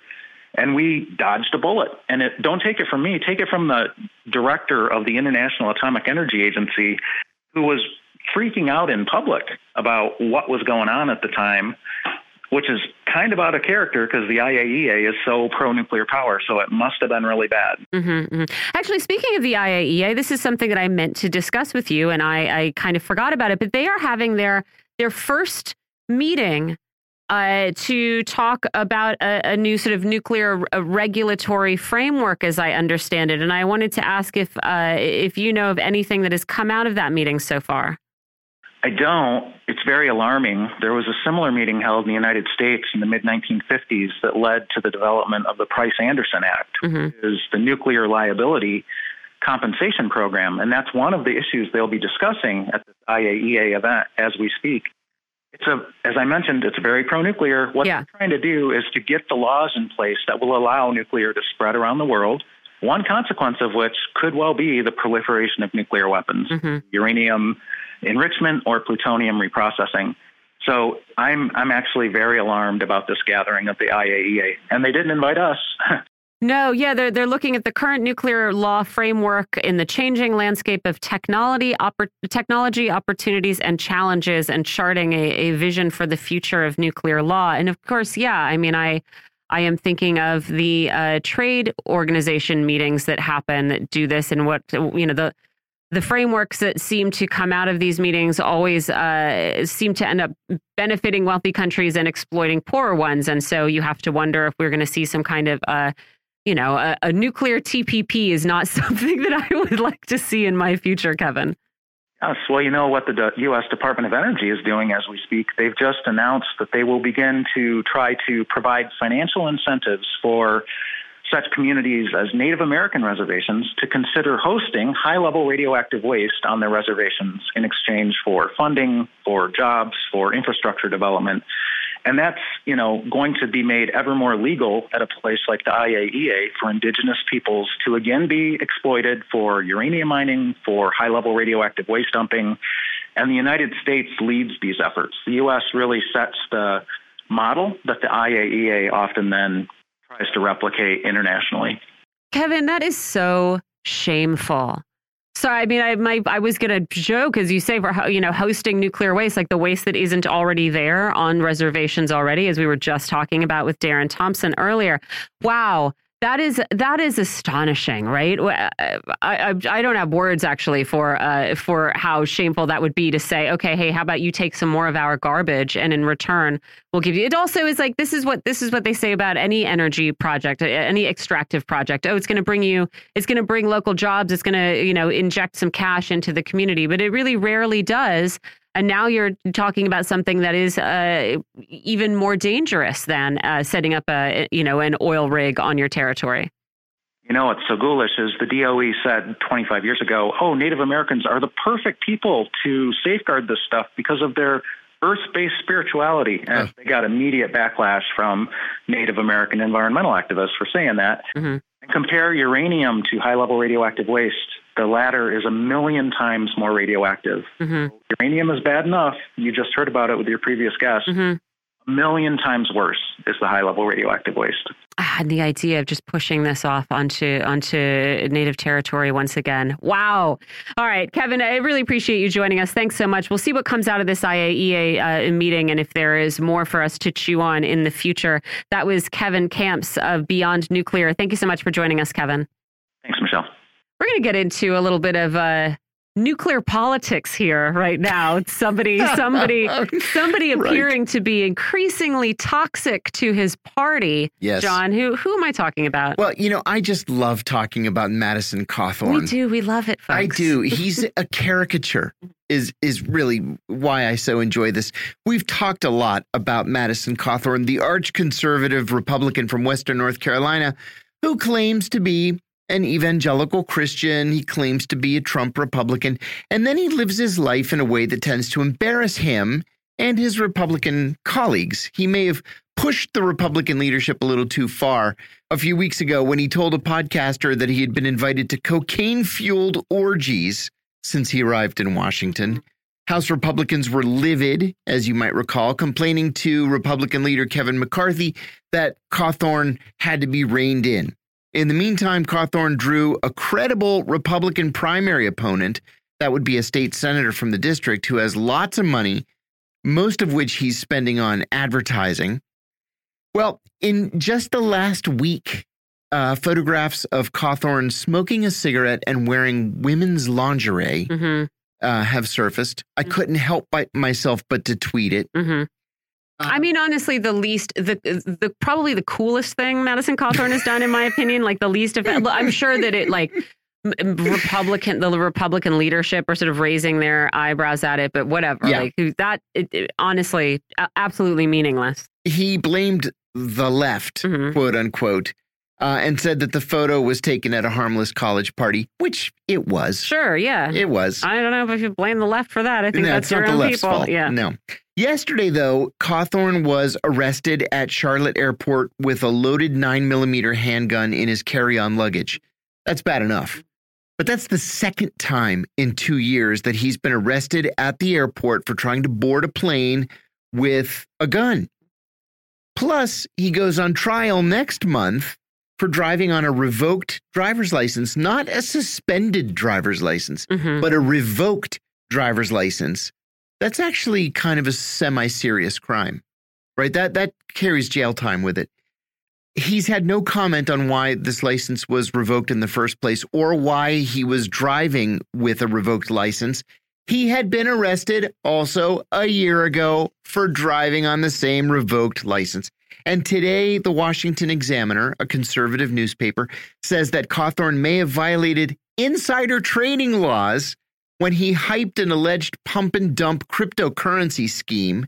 A spokesman for the Project on Government Oversight, POGO, that's a DC watchdog group, said simply, quote, this looks really, really bad, unquote. If Madison Cawthorn is the only member of Congress in the last couple of years to go down for insider trading. Forgive Seriously. me, I can't. If he's the only one, then you know this was just a, yeah. this was a setup. Yeah. Not that he didn't do yeah, it. They pushed him out. They pushed him out. Yeah. Yes. If he ends up being the only one, and then all of those old ghouls yes. get to turn and point their finger at this young idiot who yep. you know is who I dislike strongly and disagree with on many things, but is also what? How old is he? 20, 25? Yeah, yeah. 25. He's the oh, youngest look, member of Congress. Here's the big villain of congressional insider training, trading. This one term, uh, you know. Yeah this kid political wonder kid yeah yeah that's gonna be that's gonna make me madder possibly than anything madison cawthorn has yet to I do i completely agree you know if if it's insider trading that does him in mm -hmm. then we really seriously have to look at how it was that the likes of nancy pelosi and Dianne Feinstein and that woman who was a senator from Georgia whose name escapes me now, mm -hmm. who's married to the head of the NASDAQ, mm -hmm. how they all survived their own insider trading Is scandals. That Boebert? Lauren no, Boebert? No, she's no, from no, Colorado. no. Yep, yep. I, I can't remember her name either. Yeah, I mean, the other question is if if this is the Republican Party, uh, you know, kind of setting him up to to get rid of him, why are they keeping the other uh, the, the, other aspects of the clown show? Why, why is the right. rest of the clown show wing still around? Boebert, well, that's a uh, legitimate Marjorie question. Taylor Greene, yeah, yeah, and and I think it's because as offensive as they are, um, they haven't embarrassed their colleagues by saying, you know, that that they had invited them to coke fueled orgies. Mm -hmm. Mm -hmm. You know, how many times do, does Kevin McCarthy have to pull this guy into a room and say, cut it out. Yeah. right? And he just I mean, he does also give every impression of someone who simply thinks that the the rules should not apply to him. Yes. You know, multiple times Without having a, doubt. loaded gun in your in your luggage Right. and driving on a revoked license over and over. You just think you just either think you won't get caught, Yeah. or you think the uh, "don't you know who I am" exactly defense is going to work in the moment. Who I am? And I think that that just sort of personally rubs people the wrong way. Maybe maybe just nobody likes them. Yeah. There's I also another story- um, that probably warrants a little bit more discussion. And so Mhm. we'll try to get someone in on this. But uh, a wild story out of the LA County Sheriff's Office, which we have discussed on this show already. Last year, there was a huge report from Knock LA detailing the presence of active gangs in the sheriff department, dozens of officers spanning decades. Um, Sheriff Alex Villanueva has also come up on this show a few times. Uh, for refusing to release the names of officers who'd killed people in the line of duty, for allegedly allowing Proud Boys to commit violence during protests, et cetera, et cetera. He's an odd character who sort of ran as a Bernie Crat and is now the darling of He's the, the exact opposite. California right. Yes. That's right. This week, he is in the news for suggesting uh, that he his department was uh, investigating an LA Times reporter who wrote about a video that was leaked to her depicting brutality within the system. It was a sheriff's deputy kneeling on the head of a handcuffed man inside a jail, right? For for 3 minutes. So someone gave her this video and she wrote a story about it because it was newsworthy. Mm-hmm. Villanueva is angry about how the video came to be in the hands of the reporter. And so he held a press conference yesterday and put up her name and her picture and said, it was very interesting because I don't think at any point in the press conference he came out and said, Yes, we are investigating a reporter. But what he did was list a bunch of possible crimes that could have been committed in the process of this video getting from uh, the inside of the department to this LA Times reporter. And then when he was asked, um, saying uh, they were looking, the department is looking into it. He said the matter was under investigation, right? So coming very, very close, playing a very uh, funny little game Yeah. with this idea that It's you are actually going to investigate a reporter. And that is exactly what it is, right? And so the LA Times and other uh, local news organizations and reporters were, of course, outraged. The LA Times uh, wrote an editorial saying this is uh, uh, this outrageous assertion is a thinly veiled attempt to intimidate the reporter. Um, and if the sheriff's department actually initiated an investigation, it would contravene well established constitutional law, which bars prosecutions of news reporters for publishing information from confidential official records, including leaked videos. So Villanueva came out uh, earlier today and said there had been a frenzy of misinformation. And he never said he was investigating a reporter, and his department would never. They would merely put her face and her name up uh, like a mugshot in front of a press conference and say many, many crimes appear to have been committed in the course of Right. this, and we are looking How into the matter. Yeah. I mean, obviously, an attempt at i- intimidation, Mhm. which I think re- um, reporters in, in Southern California would say is pretty much par for the course. But the LA County Sheriff's Department really does seem pretty out of control. You know, this is an outrage. And one of our one of our listeners is saying that uh, that this is the third time he thinks that that this has happened. He lives in in the uh, in the area, Mhm. and he says all this won't matter to uh, to his constituents. Trust me, I Yeah. live here. No. You know, that's the real shame here, is because this doesn't inspire outrage in enough people. Mhm. We should all be outraged by this. No, if you have a yeah, I mean, again, if you uh, you have a, a sheriff who has a pattern of protecting officers that have Mhm. done, you know, like there were protests out in front of the department of people who simply wanted to know the name of the officer who had killed their loved one Right. in the course of duty, whether or not it was, uh, you know, an accident or something that was being uh, considered as a as a, a crime, perhaps committed by Mhm. the officer. But yeah, as a as a pattern of protecting officers who are intimidating the community, yeah, to come out and be. Uh, you know, n- naming reporters and and suggesting that they'd committed crimes and they were being investigated. Yeah, it's obviously just a way to say stay out of our stay out of our business. And That's again, when you consider that the sheriff is uh, the head of a department that is infested with gangs, hmm it is basically like having the head of a gang say, Right. Watch your watch what you do. That's right. We're watching you. You don't want to make us angry. Yeah. And so this reporter, I don't want to not name uh, the reporter. She was uh, Alene Tchekmedyian, uh, who had who had published this piece. Uh, yeah, I mean, I'm, I wouldn't be surprised. And of course, we there's a lot said about the what does and does not have a chilling effect Outrageous. on reporting, and this would certainly seem to uh, be something that would. It so yeah, absolutely would. We'll see if we can talk to someone uh, in Southern California just about about give a little update on Villanueva and the kind of department he's running. That's right. But that'll have to be later in the week. We're going to take a quick break right now. You're listening to Political Misfits on Radio Sputnik. We're live in DC. We'll be right back.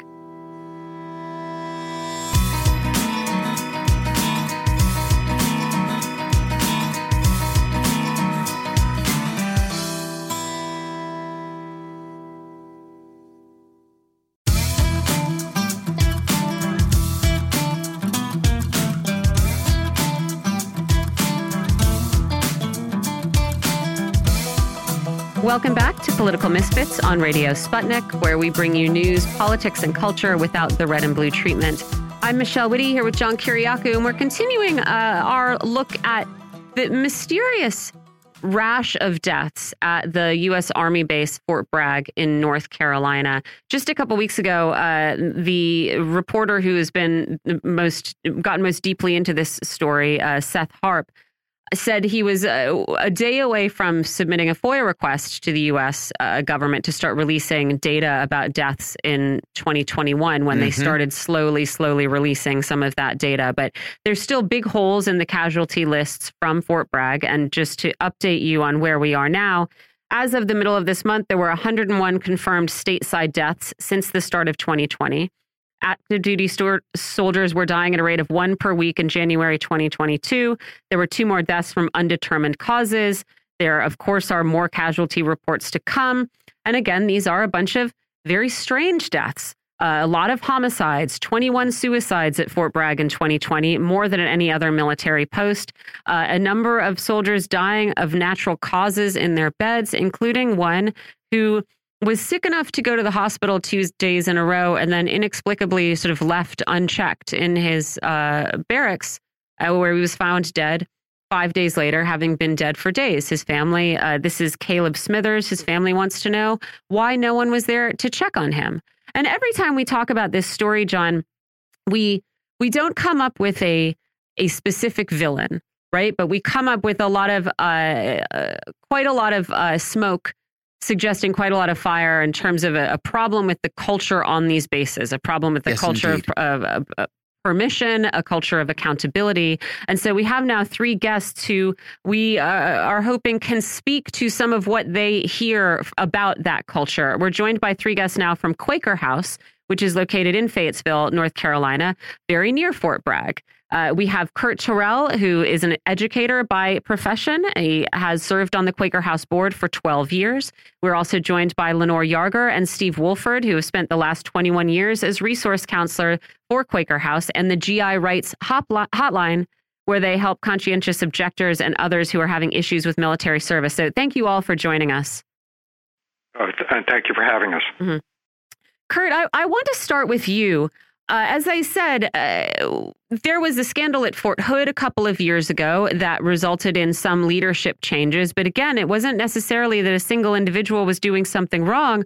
There is simply, it seems, a, a problem in the culture of our armed services. And I wanted to ask uh, what impression you get of what might be going on at Fort Bragg that is causing these terrible casualties.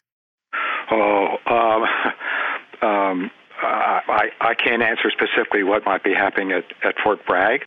Um, you know, in terms of our experience at Quaker House, uh, generally over the last 50 years, um, serving as a witness to peace, what, what we see is some of the um, the effects of service members who um, have been uh, trained to go into combat, who experience combat, who um, combat. Mm-hmm. Um, um, some of them are just like uh, shaken um, by that. So um, our focus, particularly, is are, are those service members, men and women, mm-hmm. who come to us kind of shaken and in need of help.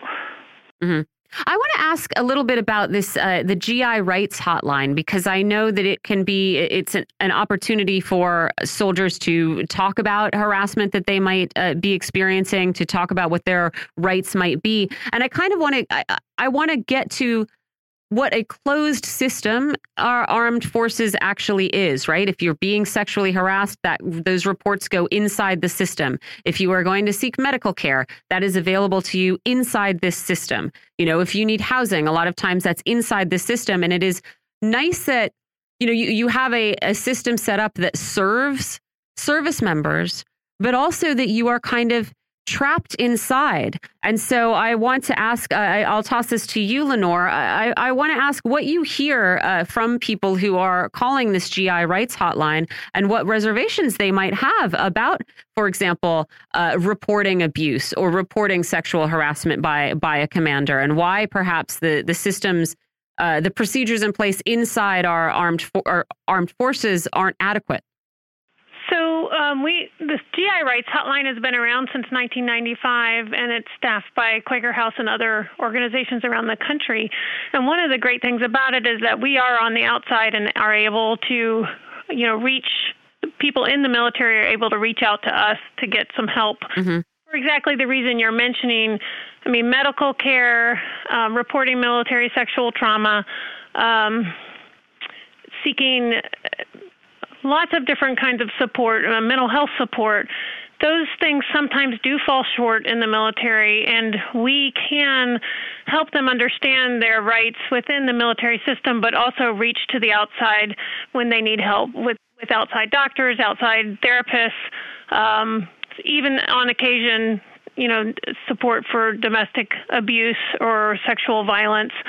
Um, the reason it happens, I think, you know, I think you know everything in the military is geared towards the mission, and I think sometimes, unfortunately, what we see in the medical system is that there's a conflict of interest between serving the individual and their needs, but also serving this larger mission of, you know, fighting wars and.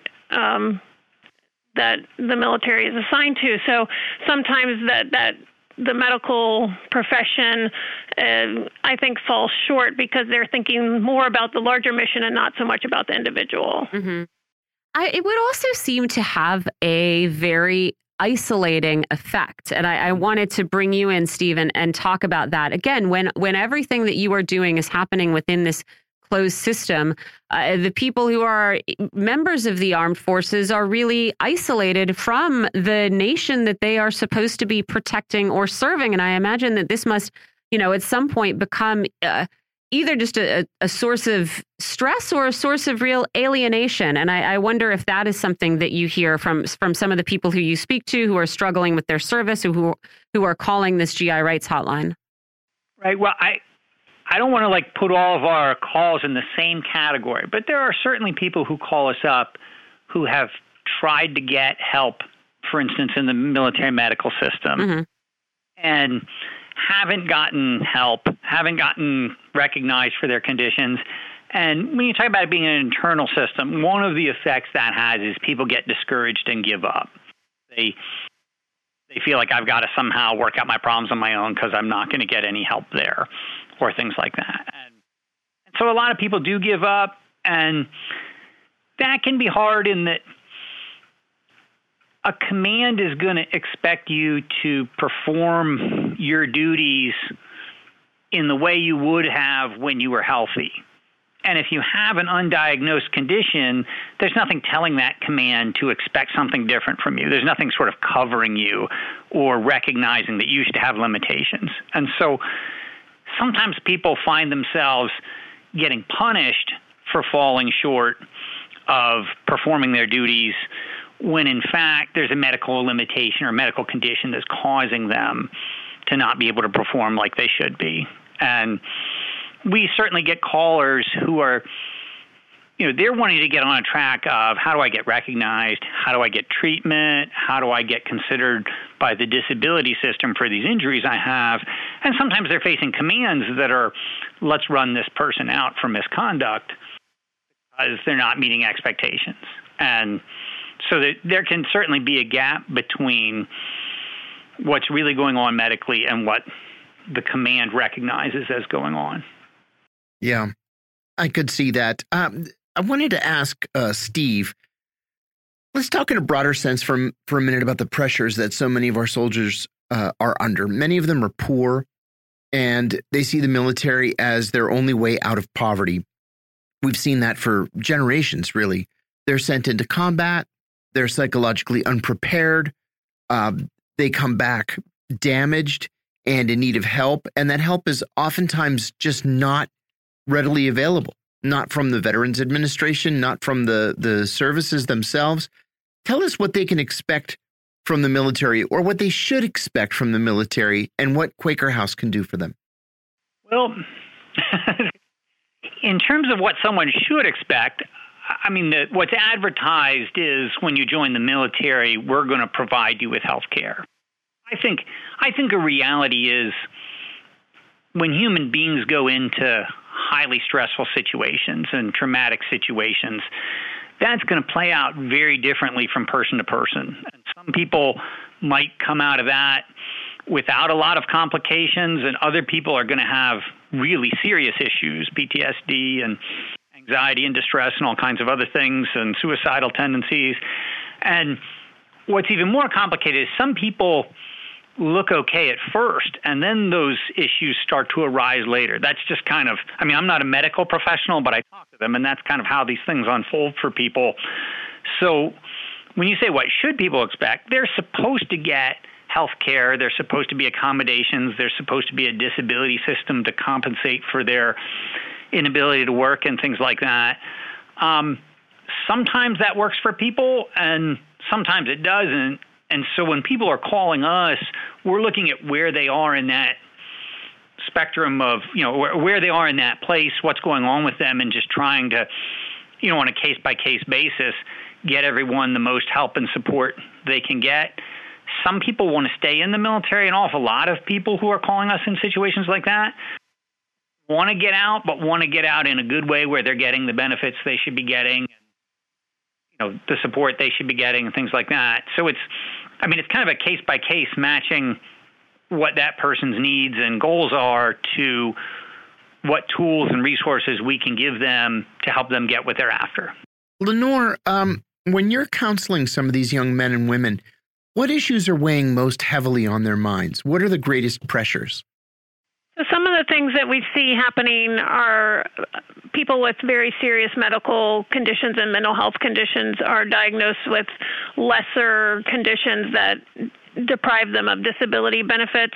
We also sometimes see people separated for misconduct when they should be treated through medical channels because their medical condition is impacting their ability to perform, but it hasn't been diagnosed properly and they're not getting treated, and so it looks to the command like misconduct. Um, other people are changed by their experiences uh, in a combat situation and realize that they don't want to participate in war and that it's against their moral or religious relief, beliefs. So we work with them to apply for conscientious objection. So there's a whole range of issues, and we we try to help people get proper diagnosis. Um, we try to help people understand their rights within the disability evaluation system. And with conscientious objectors, um, we work for months with them to submit their application and to um, be recognized as a CO. Um, so there's a lot of different ways in which we we work with them, and the isolation that we were talking about earlier does really happen. With in all these cases, I think that there is a risk that the soldier will feel ostracized or isolated by their commands, abandoned.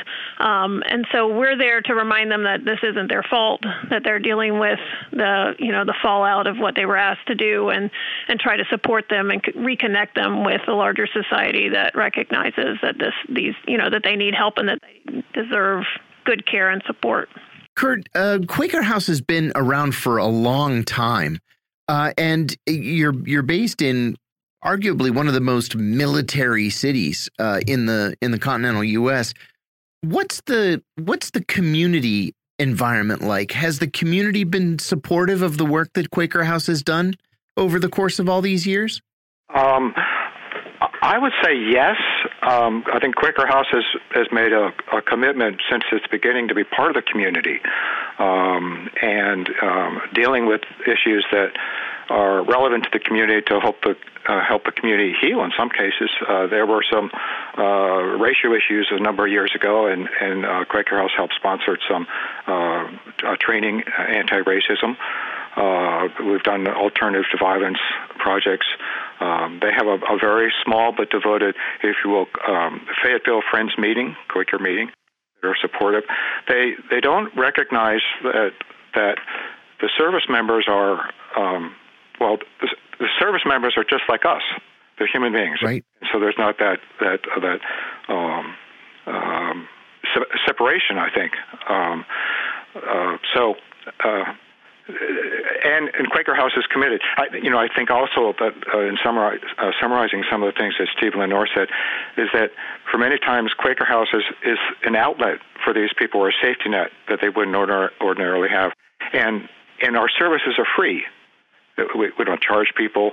We don't expect anything in return. If somebody has a success, we don't expect them to be in touch with us for years and profit from that. You know, our, our role is to be there for for them and to heal them and, and um, uh, let them move on. Okay, and what can people do to get involved with Quaker House and to get involved in the work that you do, especially if if they're not local? Sure. Um, um, go to our website, quakerhouse.org. It's one word, quakerhouse.org. Learn about our work and mission. Um, get on our mailing list so we can send information out. Sometimes uh, Quaker House, by being in Fayetteville, um, uh, his um, uh, knows a little bit more about what's going on with the military. Um, of course, the donations always help. Uh, that's that's our lifeline. Um, we, we've been uncovering things like um, moral injury. That's also been very helpful to the community. Um, uh, and um, yeah, uh, go to our website. Mm -hmm. Good idea. Well, thank you to Lenore Yarger, Steve Woolford, and um, Curt Torell. And Curt Torell. Sorry, Curt. I, I blanked for a second. Representatives of Quaker House located outside Fort Bragg, North Carolina. Mm -hmm. Thanks for joining us domestic violence program, and that's an issue that we didn't address, and that's. Um, oh, that's that's a good point. Can you repeat that? The domestic violence and military program, and that will be on our website. Yeah, that's a, that's a very important point. I'm glad you said that. Mm -hmm. Yeah, we'll definitely take note, and I hope that our listeners do as well. Yeah, thanks to all of you for joining us. We're going to slide a few last headlines in here now. I, this one caught my eye earlier, John. Uh, the first person who's been arrested, the first SAS arrest person arrested in the aftermath of the Australian war crimes report yeah. that this has been bubbling along for for quite a while yeah, now. And I remember reading about it, and I cannot remember if we've talked about it on the show I, I very much. Have. But Aust I think I feel like it might have come up just briefly. But yeah, uh, reports of like really awful uh, war crimes committed by Australians in Afghanistan, yep. kinds of things along the lines of you know doing violence as a sort of initiation into the group, and so Say retired Sergeant Major Peter O'Connell has been the first person arrested after uh, that report came to light, and then you know was made right. a big splash in the media. Yeah, we that's also, a big deal. And yeah. it's not something that you read very frequently that the United States does. No, no, certainly not. Also, this was just very sad, John. Uh, there was a a crash, an air crash in May of 2016. It was an Egypt Air flight that was traveling from Paris to Cairo. It fell out of the sky between Crete and northern Egypt. And it seems like this is France's Bureau of Inquiry and Analysis for Civil Aviation Safety. They have concluded that a smoke break by the pilot led to a fire that ended up leading to this crash. And I'm looking at this. This is, of course, a story in the New York Post. There's a picture of the pilot up there, and I'm thinking, on one hand, man, that is really sad. I, I, feel bad for his loved ones that this man's, you know, photo is being displayed as the cause of all these deaths of these people. Then on the other hand, you know, if you do something so reckless as to mm-hmm. smoke in the middle of your flight, maybe that is what you get. And then I saw, at least according to this story, that pilots were allowed to smoke.